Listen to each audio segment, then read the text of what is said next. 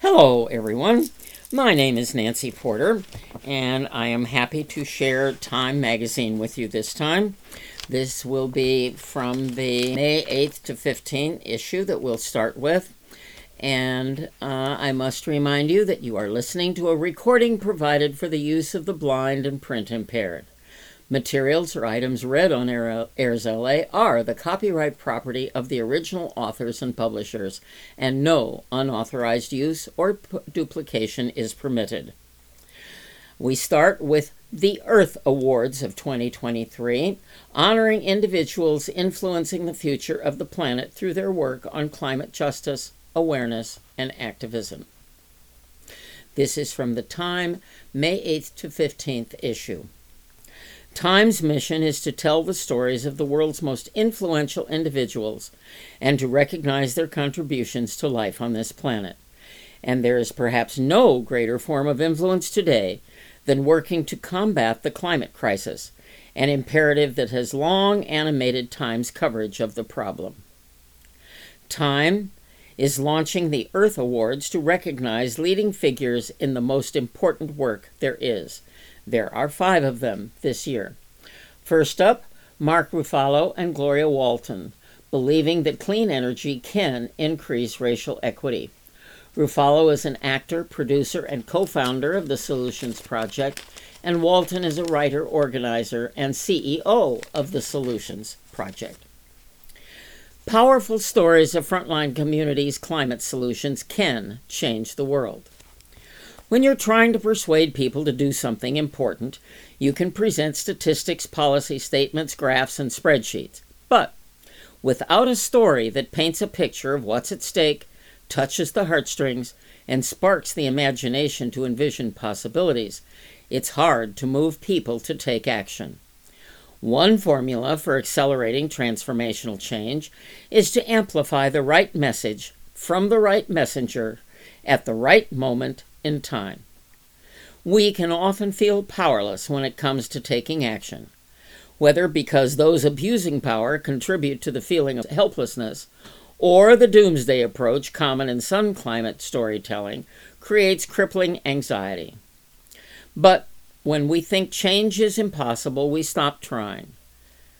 But when humans tell their stories, we see ourselves in them, and that gives us something to fight for. Listen to the story of, Nalleli Cobo, a young activist and t- 2022 Time 100 Next honoree who grew up near an active oil rig in Los Angeles, battling cancer, illness, and loss, and it's hard to turn away. When she tells you that after years of organizing with her community, the city council finally voted to stop oil drilling, you can feel the power of her story. We at the Solutions Project believe in the power of storytelling, specifically, storytelling from communities of color and low income communities that are hit first and worst by climate change, pollution, and other effects of our dirty energy economy.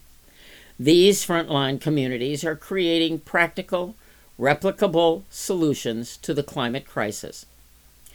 What do frontline climate solutions look like in America today? A Latino community organization in Brooklyn helps develop New York City's first community owned solar power project and successfully campaigns to transform an industrial waterfront into a wind energy hub that will power 1.3 million homes and create 13,000 local jobs. Members of the Navajo Nation install solar power systems to bring electricity to off the grid indigenous families and their homes. A black church in South Carolina deploys solar powered hydro panels that turn air into clean drinking water for communities that don't have safe tap water. Storytelling is often about the power to proclaim values, define visions, and shape the dominant narrative. When community members tell their own stories, they are accurately portrayed not as victims, but as the victors and visionaries they really are. And their stories allow everyone to reimagine what an equitable and sustainable future looks like. They help us channel our fear and rage toward taking positive action. It's heartening that we're now seeing Hollywood accelerate these stories through a drumbeat of movies and shows with climate themes, from the 2016 film Moana to this year's Apple TV Plus series titled Extrapolations to the Black Panther films. A film cannot change the world if the world isn't ready for it. A movie doesn't come out of nowhere. It is often rooted in social and cultural moments. As more filmmakers, television producers, and writers take on these issues, it's clear that our society is, to, is open to new ways of approaching the climate crisis. And as frontline climate communities know from experience, all of us, just like the residents of the Marvel Cinematic Universe, are the heroes and sheroes we've been waiting for. This is our moment. The solutions are right in front of us. We have all the energy and technology needed right here on the surface of the earth. If we invest our resources in our communities, we could ensure that all of us have access to green spaces, healthy foods, health care, and clean air. With record amounts of federal money beginning to flow toward climate solutions, this is our best chance yet to jumpstart a rapid transition to a more just, equitable, sustainable world. And that would be a story for the ages. All right, the next one is Lisa P. Jackson, A Green Apple. Apple revolutionized consumer technology. Now it's focused on the climate crisis. For the company's head of environment, policy, and social initiatives, Lisa P. Jackson, this requires the same kind of innovation and integrity that we bring to our products. After leading the Environmental Protection Agency from 2009 to 2013 under President Barack Obama, Jackson joined Apple. Her decade of work there is something that I will put up there in my career right up alongside my time in government service and my 25 years in public service, she says. I'm really proud. Jackson has steered the company to carbon neutrality across its global corporate operations, pushed for suppliers to use renewable energy, and spearheaded its racial equity and justice initiative. She is currently working toward carbon neutrality across Apple's entire business and supply chain by 2030. That means reducing the fossil fuels used to produce Apple products, grappling with the environmental harm caused by extracting essential metals, and prioritizing recycling components when devices are thrown away and using recycled materials to build shiny new ones, using 40% recycled materials in the MacBook Air, with an M2 chip, for instance, cut its emission impact by 30%. A lot is involved. Consider the efforts to make the iPhone more sustainable. And this was written by Kyla Mandel with reporting by Justin Worland. The next uh, recipient is Vanessa Nakate, climate justice activist and 2021 Time 100 Next honoree. Her climate activism advice column. Vanessa Nakate grew up in Kampala, the capital of Uganda.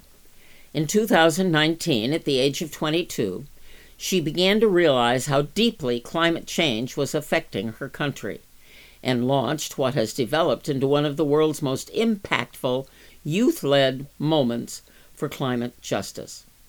Among other things, her movement has founded the Africa based Rise Up and has served as a Sustainable Development Goals Young Leader at the United Nations. Her leadership, poise, and clear eyed approach to climate change make her uniquely qualified to answer some of the most pressing concerns we have on what we can all do to alleviate the problem at hand. She gave her take on Time's questions about how the climate crisis affects our personal lives. How do you deal with friends or family members who downplay the seriousness of climate change? In Uganda, everyone knows that the climate is changing. Those in towns and cities see it in the increasing frequency of flash floods. Those in the countryside know that the weather they once relied upon to grow crops is becoming more unpredictable and extreme. People often don't attribute this to man made greenhouse gas emissions, but we are all experiencing this rapid shift in some way or another. A few years ago, my Uncle Charles told me about the difficulties Ugandan farmers were experiencing with changing rainfall patterns. That conversation made me interested in doing more research on climate change. It was kind of the beginning of my activism. Once you know the facts, it can be frustrating to speak to people who are not there yet. For in much human wisdom is much vexation when people are not aware of what you know. But I would suggest trying to find the common ground, because most people understand that something is changing, that our world is becoming more and more unstable, or that our air is being polluted by fossil fuels. From there, education can help us understand the crisis and the solutions we need to address it. If I were to take a year off and commit my time to climate action, what should I do? Where could I have the most impact? The kinds of responses we need vary greatly but they all add up to something that looks like systemic change. For example, spend a year working with an activist group, perhaps organizing people in their community to oppose a new gas power station, or campaigning for your city to invest more in public transport, or fundraise to bring local renewable energy to disadvantaged communities. You can even do both at once. No action is too small to make a difference. I want to see the world, but I hate the jet plane emissions. What should I do about traveling? Some people think that youth climate activists like to tell people what they should or should not do. In fact, when we do activism, we are usually telling politicians and business leaders that they need to make it easier for people to live in a sustainable way. For decades, they have been warned about the climate crisis but they have refused to act. Instead, they have given more and more subsidies to polluting industries. It would be very difficult in our current system to travel the world without using high emissions transport, though sometimes the best adventures can happen merely a bus ride away. What are your tips for managing climate anxiety? Well, it can be tough to think about the climate crisis every day. Personally, I find that my Christian faith helps keep me going. This trust in God gives me the foundation that allows me to hope for a better world. I also remember who we are fighting for the people whose lives are already very difficult and who now face more and more risks because of the climate crisis. In East Africa, Millions are currently on the brink of starvation because of an unprecedented five failed rainy seasons in the region. Last September, with UNICEF, I visited Turkana in Kenya, one of the areas worst affected by the drought. I met mothers who had to take their children to a hospital treating the worst cases of severe acute malnutrition. One of the children I met there died a few hours after I visited. I am fighting for these children and many millions more that are at risk of suffering like this. That is what keeps me going. What do you think about the trend of people saying they don't want to have biological children because doing so would add to the climate challenge while also bringing people into a potentially catastrophic world? I would say that we need to have hope and the expectation of something good. Without hope, the world would not be a place worth living in. There has been some climate progress, but not nearly enough, and it can seem sometimes feel like the movement is failing. How do you deal with failure? And where do we go from here? Many times the media report progress on climate change as a victory for activists. Of course, this portrayal is absurd. In reality, emissions reductions are a victory for literally all life on Earth. Similarly, the fact that we have not made enough progress is not a failure for the movement. It's a failure of our societies, politics, and mostly it's a failure of those with the power to change things who have chosen not to. But we cannot give up. Everything we can do to decrease emissions matters because every fraction of a degree of warming increases the length of droughts, the strength of hurricanes, and the intensity of heat waves. Our responses must improve. That means protests must get bigger, and all institutions with power must be held to account. But most of all, it means politicians, business leaders, the media, and those with influential platforms must wake up and do all they can do. What's your favorite book or movie on climate change? I find inspiration from the work of Wangari Maathai, a Kenyan environmental activist who, co-found, who founded the Green Belt movement and won the Nobel Peace Prize in 2004. Her work is explained in her book, The Green Belt Movement. Wangari is a role model that I and many other young female environmental activists look up to in East Africa. She understood the interconnectedness of many of our social and ecological problems, as well as the power of nature to heal and transform people's lives. The Green Belt movement combined the fight against deforestation with the fight for women's empowerment by working with women in Kenya to plant trees and protect forests.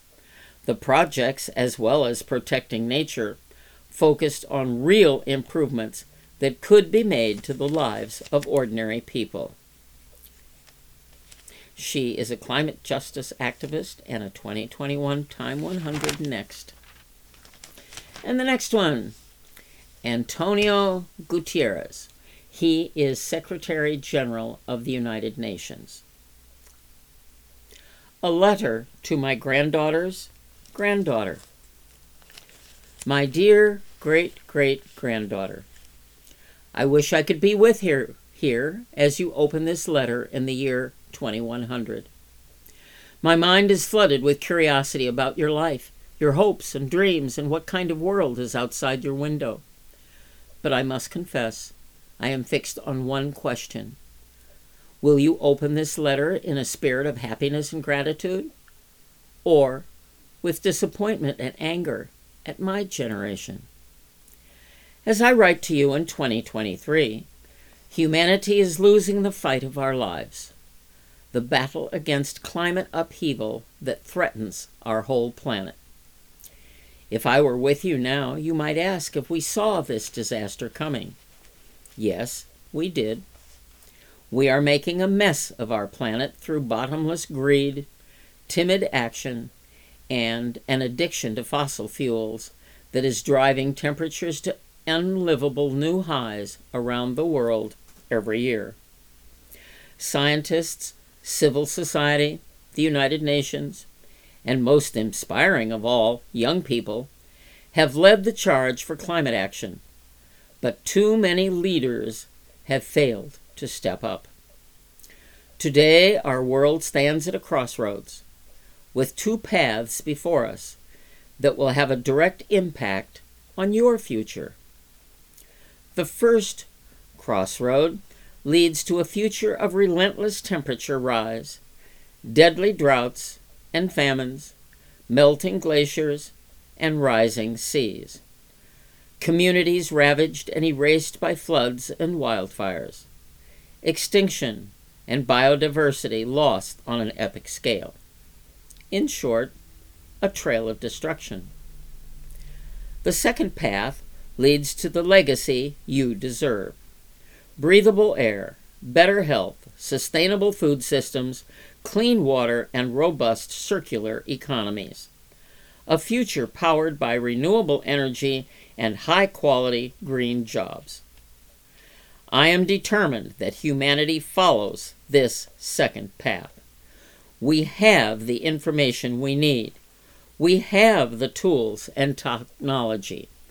What we need is the political will to forge a peace pact with nature and transform how we grow food, use land, fuel transport, and power economies. Wealthy countries must help less wealthy ones cut carbon emissions and make huge investments in renewable energy and the protection of vulnerable communities. Of course, even if we take all these actions, our climate will still change in dramatic fashion by the time you are born. But we can limit the damage and provide every country and community with ways to adapt and become more resilient. A future with only 1.5 degrees Celsius, which is 2.7 degrees Fahrenheit, of global warming may not deliver us to climate heaven, but it will save us from climate hell. So, which plan did your generation take? My dear great great granddaughter, by the time you open this letter, you will have your answer. You will know whether we succeeded or failed in our fight for your future. You are decades from birth, but I already hear you. The central question from you and all humanity both haunts and motivates me. What did you do to save our planet and our future when you had the chance? I will not relent in making sure my generation answers that essential call. I will stand for climate action, climate justice, and the better, more peaceful, and sustainable world you and all generations deserved. Signed, your great great great great grandfather, Antonio Guterres. All right, we move now to the May 22nd to 28th, 2023 issue. And this is from the section titled The View. Headline Our COVID 19 Lessons by Kizzmekia Corbett, a Time Next honoree and assistant professor at the Harvard Chan School of Public Health.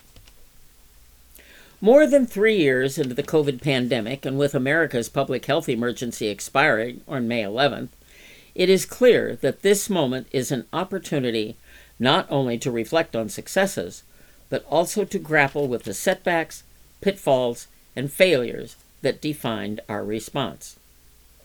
The responsibility to improve our response to future health crises lies in correcting our failures in this one. I was a senior researcher at the National Institutes of Health, leading a team that developed a COVID 19 vaccine. As I review our fight against the virus from the front row of the front line, three paths of action stand out. First, the government needs to change the paradigm that defines the focus of federal research, with an emphasis on being proactive instead of reactive. There are 23 families of viruses associated with human infection, and the state of the research into each of these families varies significantly. In my specialty of coronaviruses, we had made significant strides before the pandemic struck.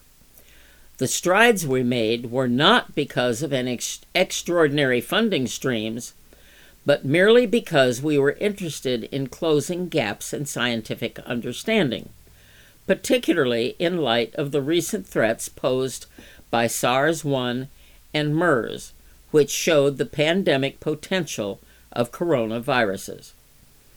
It is often deemed miraculous that our COVID 19 vaccine progressed to a phase 1 clinical trial in merely 66 days. But the process could have been even more efficient had our technology gone into phase 1 clinical trial before the pandemic. Basking in our success means admitting that we were dealt a lucky hand. The pandemic response could have been way worse. Our understanding of many of these viral families lags far behind our understanding of coronaviruses. If a pathogen from one of those ever takes off, our wait to clinical trial might be 600 days, not 66 days. I'd like to see us invest in each of the 23 viral families that infect humans. The National Institutes of Health should lay out checkpoints, key scientific milestones we need to hit for each viral family, so we're ready to move rapidly in case a pathogen emerges and begins to spread. The investment would be significant, but the total cost would be far smaller than COVID's 19's estimated 16 trillion dollars drag on America's economy and the enormous toll of lives lost.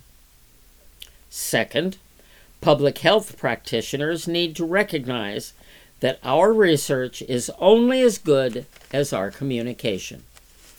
Even our strongest peer reviewed, evidence driven findings won't have their full impact if we cannot clearly and effectively communicate them to the public.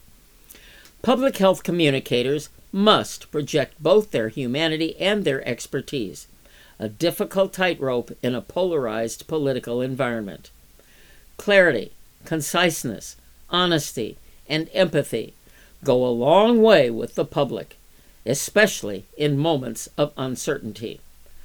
Public health leaders must also recognize that sometimes the messenger is just as important as the message. Instead of relying heavily on leadership in D.C., we must tap into trusted voices in communities across this country, from physicians to community health workers to pharmacists. Once appropriately empowered, these community leaders made a big difference during the pandemic. I'd like to see us build a strong network that lets officials at the White House and the Centers for Disease Control and Prevention promptly share relevant public health information with local leaders on a regular basis, not just during a crisis. And finally, we must understand that health leaders cannot solve these crises alone. We have to work in partnership with the public.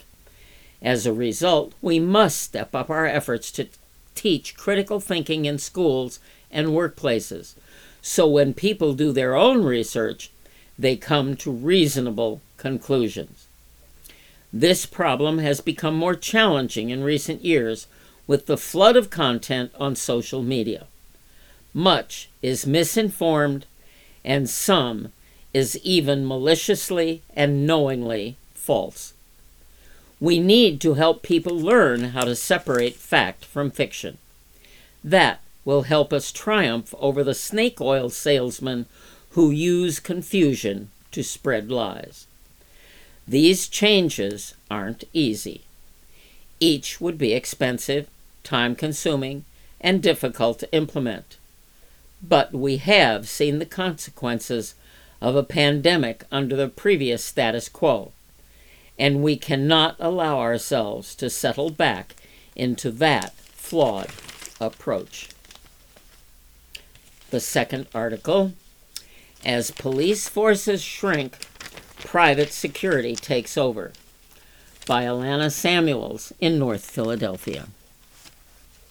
Andre Boyer enters at the gas station like a soldier, back straight, boots shined, AR 15 pointed toward the floor. He seems unaware of the flutter of anxiety spreading through the store. But if anyone asked, which they don't, he would assure them that he's there for their own good.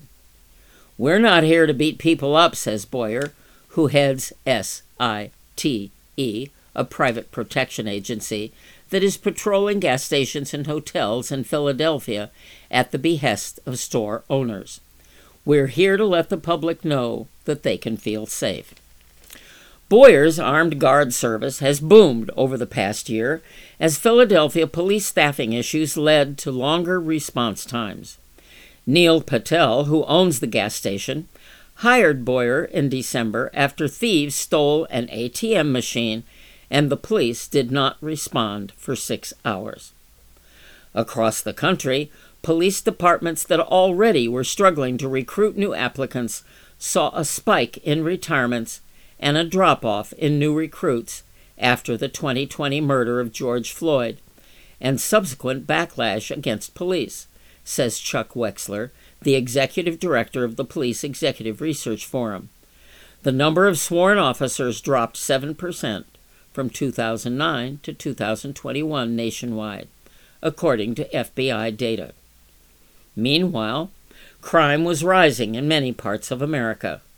Murders, assaults, and car thefts rose nationally in 2020, according to the Brennan Center for Justice, and first responders found themselves busy confronting crises such as homelessness and opioids. These factors bolstered a private security industry that had already been growing steadily since the terrorist attacks of September 11, 2001. Since 2020, it's soared. Today, there are roughly twice as many security guards employed in the U.S. as there were 20 years ago, according to the Security Industry Association, though the nation's population has grown only 16% over the same time period. By 2021, there were about two police officers, but a 3.1 security guards for every 1,000 residents. Private security is going to take over everything, says Boyer. He adds that a father recently hired him to take his two children to the movies, armed with a shotgun, to make sure they were safe. The rise of private security is both driven by income inequality. Wealthy people have more things to protect and money to spend to protect them, and exacerbates it for every Neil Patel who spends $750 a day for round the clock armed guards, there are thousands of business owners and civilians who have to make do with what their taxes can buy. The Los Angeles Police Department is not meeting its staffing needs, for instance, but the city's neighbor, Tony Beverly Hills, California, Cali- Beverly Hills, California, has hired two security firms to patrol the city in cars or on foot as an extension of the police, says Todd Johnson, CEO of the Beverly Hills Chamber of Commerce. We want to make sure that the luxury capital of the world is also one of the safest places, Johnson says. As a personal note, I can add that I live in a community called Valley Circle Estates in Woodland Hills, California, which is in the valley right across the hill from Beverly Hills. And we had one of those named security services called Covered Six. Unfortunately, Beverly Hills lured them away to be one of their uh, um, uh, extra their extension of the police force because Beverly Hills, being richer than we are, could afford to pay them more. So now we have a different private security firm. But while we had covered six, we sure enjoyed them because, yes, they were all licensed to carry. All right, continuing with the reading. Private security has been a presence in America for centuries. Pinkerton, a private security company founded by immigrant Allan Pinkerton around 1850, is well known for its claims to have foiled an 1861 plot to murder President elect Abraham Lincoln. But the industry has changed dramatically since then. Today it's dominated by massive conglomerates like Allied Universal and Garda World. Pinkerton is now a subsidiary of Securitas AB, which has 358,000 employees in 45 markets. Allied Universal, the world's largest security company, became America's third largest employer in 2021, behind only Amazon and Walmart, when it acquired G4S, another security company. The security industry is so consolidated because it's a very low margin business, says Michael Field, an analyst with Morningstar. Clients are not willing to pay high wages for someone who is mostly there to deter crime. Private security guards are typically instructed to call police if there's an incident. and who don't actually produce revenue for their business. With such low margins, many companies have to keep costs down. They do that by paying service industry wages and by staffing even high crime areas with only one guard, says Rick McCann, the founder of Private Officer International, an association for security officers that tracks trends in the industry. While law enforcement officers make an average of $70,000 a year nationally, security guards only make about half that. The way the security industry operates is what I call the McDonald's model. They don't sell quality, they sell quantity, says McCann. The big companies that dominate the market often hire lots of people at once, assuming that turnover will be high, he says. One casualty of that approach may be adequate vetting and training. 21 states don't require any amount of training for unarmed security officers, according to the National Association of Security Companies. Even in states with requirements, enforcement is difficult because there are so many guards spread out across so many locations, and states lack staffing to enforce the rules. The rapid rate of hiring is proving dangerous. In the past few months alone, a private security guard at a Miami Metro rail station allegedly shot and killed a rider in what was reported to be a dispute. A guard at a New York City Walgreens punched an alleged shoplifter and then was arrested for assault. And police say that a security guard shot a patron of a Baltimore pizza shop after an altercation. In the past decade, 309 security officers have been arrested for manslaughter or murder while on duty, according to McCann. The unregulated boom in security isn't just dangerous for the general public, it's also dangerous for the guards, who are risking their personal safety by showing up at work. While a few years ago a security guard stationed at a retail store might be there just to deter minor shoplifting, today those guards have to deal with organized retail crime. Guards may be told that their job is just to act as a deterrent, but they find themselves in situations where customers are looking to them for protection. McCann estimates that there are 13,000 assaults on security officers annually, and that of the 145 security officers who die on duty in an average year, 85% of those are actually murdered. I've had gun lasers and guns pointed at me. I've had a boulder thrown through my rear window. I've had a guy admit to pistol whipping his wife when I responded to a noise complaint, said Brandon Muse, who was a security guard for Allied Universal in Sacramento for three years. All for $16 an hour. Allied said in a statement provided to Time magazine that it investigates the causes of all incidents and, quote, takes appropriate action to limit the possibility of similar situations reoccurring, end quote. Ostensibly, security guards are hired to make people feel safer. But understandably, some civilians feel uneasy around the increased presence of guns and guards who are largely unregulated. Because the laws regulating private security vary from state to state, there's a gray area where neither guards, their employers, nor the public knows exactly what a private security officer can and cannot do on the job. Though many security companies will say that their employees act only as a deterrent, others have a different take. Boyer, the Philadelphia guard, says that if someone steals from the gas station where he works, the law allows him to go after that person to retrieve the property. A spokesman from the Pennsylvania State Police disagreed with that. It's true that Patel, the gas station owner, says he hasn't had to report one criminal incident since hiring Boyer's firm.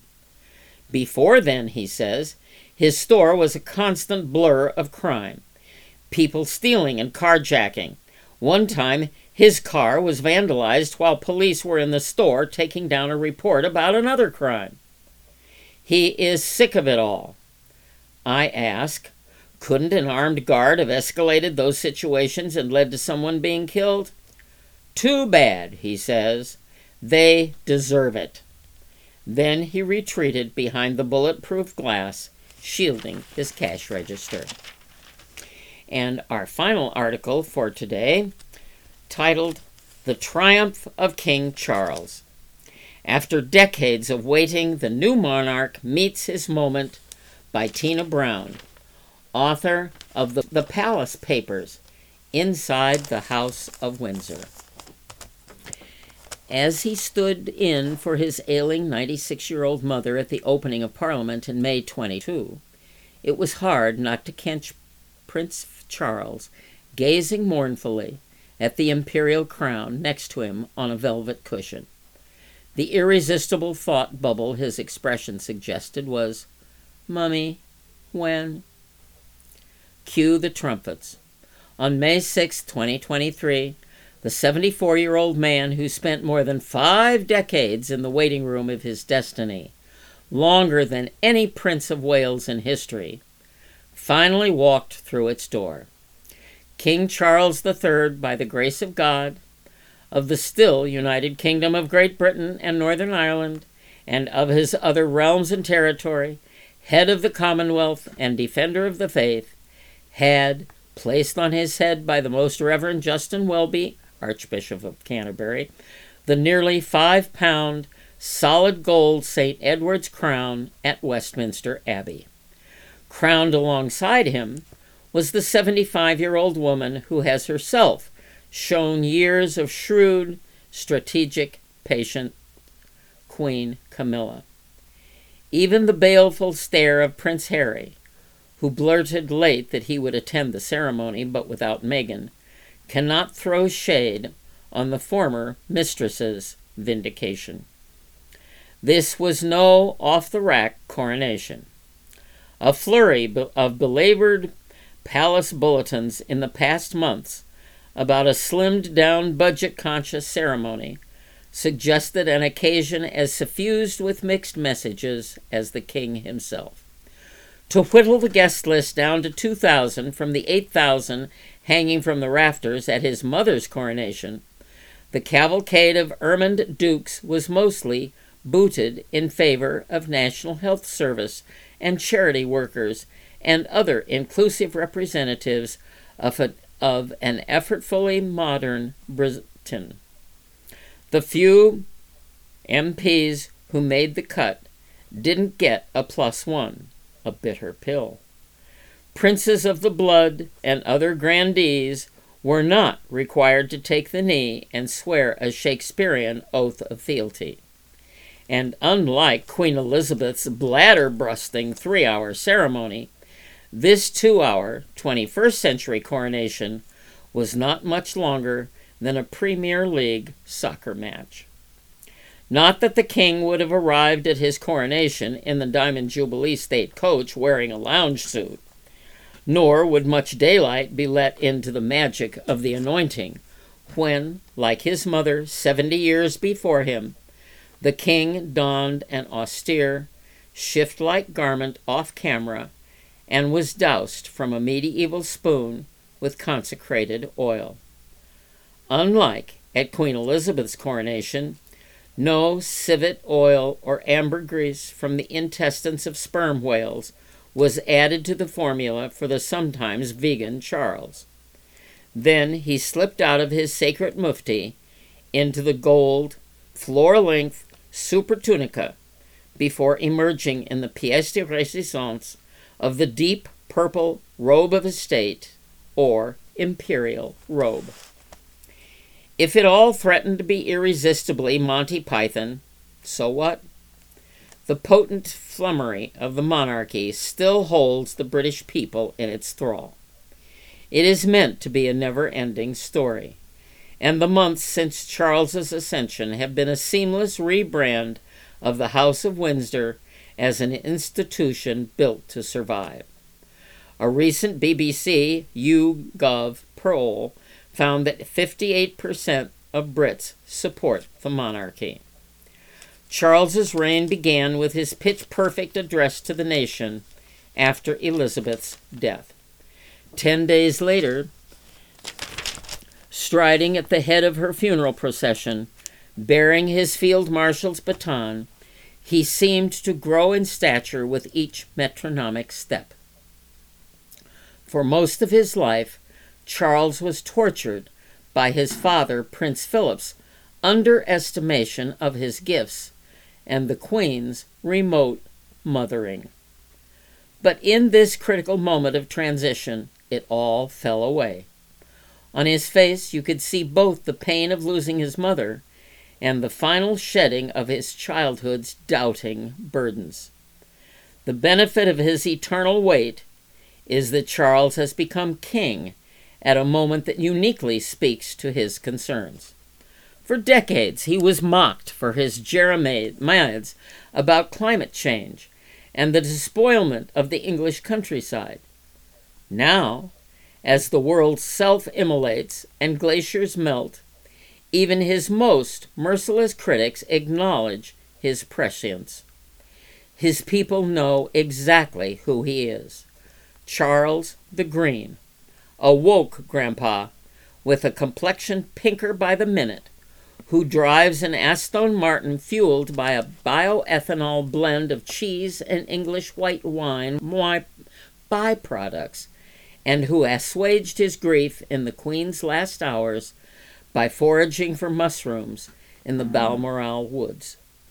At a time of divisiveness and volatility, it's a kingly image that is quickly reassuring. Charles has defied every prediction of what would happen when a monarch as beloved as his mother dies. There has been no national identity crisis certainly none attributable to him. No collapse in public appetite for a monarchy. No immediate repudiation, yet, by the sovereign Commonwealth realms. And no disregarding of constitutional red lines, as some expected, to sound off about his favored causes. Yes, then Prime Minister Liz Truss put the kibosh on his attendance at the November COP27 UN Climate Change Conference in Sharm el Sheikh, Egypt, where he had planned to make a speech. But Charles immediately asserted the puissance of the crown as a political convener. His Buckingham Palace reception for world leaders on the eve of COP turned out to be the most coveted power ticket of the week all the more effective because it stood aloof from white hot policy debate. It's easy to forget that after decades of, of Dullsville Commonwealth tours and ceaseless FaceTimes with an encyclopedia of potentates, Charles is one of the best wired diplomats in the world. His first state visit as king to Germany in March, where he tapped his Hanoverian roots to speak in fluent German, was hailed as a flawless post Brexit charm Krieg. The procession of Charles's progressive instincts has always been undermined by his fogey self presentation. He must have been the only Cambridge undergraduate to wear a suit and tie in the summer of love. Some of his first acts as king have brought refreshing flair to the stodgy iconography of monarchy. The image of himself Charles selected for the nation's postage stamps to replace the crowned head of his mother is a simple one, bareheaded and unadorned. He chose Jony Ive, ex Apple design whiz, to conceive a beautiful, optimistic coronation emblem with the four entwined flowers of the United Kingdom that reflects the king's concern for the planet and he blessed the cool innovation of releasing digital twins of the coronation crowns using augmented reality, a brainchild of Anthony Geffen, producer of the documentary titled The Crown Jewels, that were available on smartphones everywhere.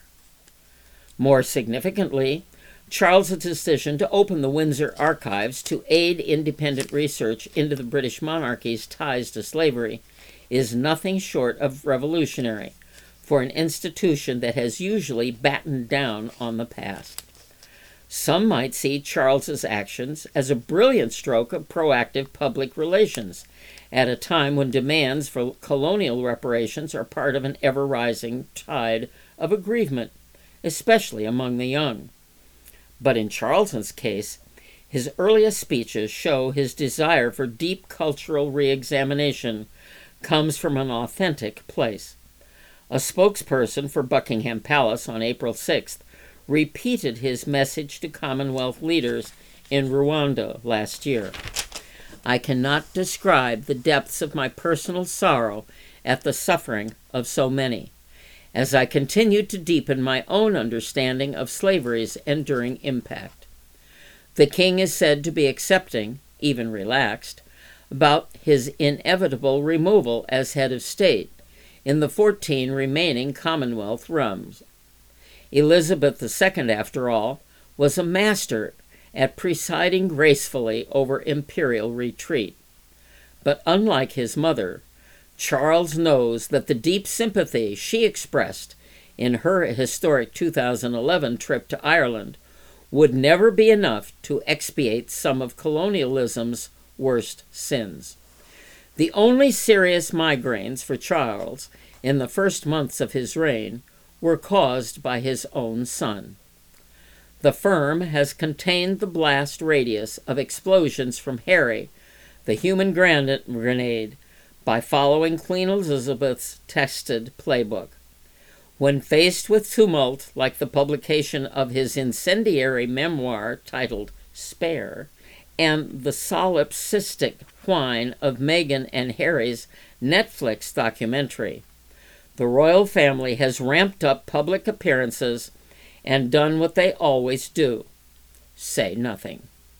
And smile, smile, smile. With a certain amount of backstage mirth, the palace released a statement expressing the king's disappointment that Meghan would be staying in Montecito, California with his grandchildren. Harry, nonetheless, managed to grab the spotlight yet again when he galloped back on his steed in late March to appear in a London courtroom for the latest round in the tabloid phone hacking cases. Revelations about what seemed to be covered up complicity between his own family and the tabloids ensures that each brother is still ready to raise an army against the other. And what of Queen Camilla? Palace insiders believe her success is even more assured than the king's. Hers is one of the greatest image rehabs in modern history.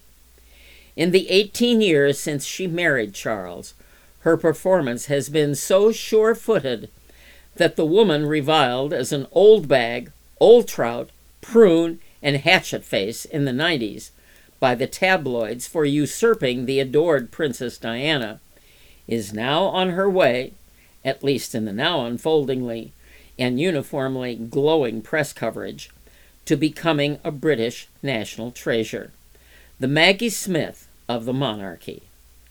Camilla's loyalty, humor, and humanity, her stoic commitment, like her late mother in law's, to just getting on with it, has proved she understands the quintessential tenet of monarchy how to play the long game.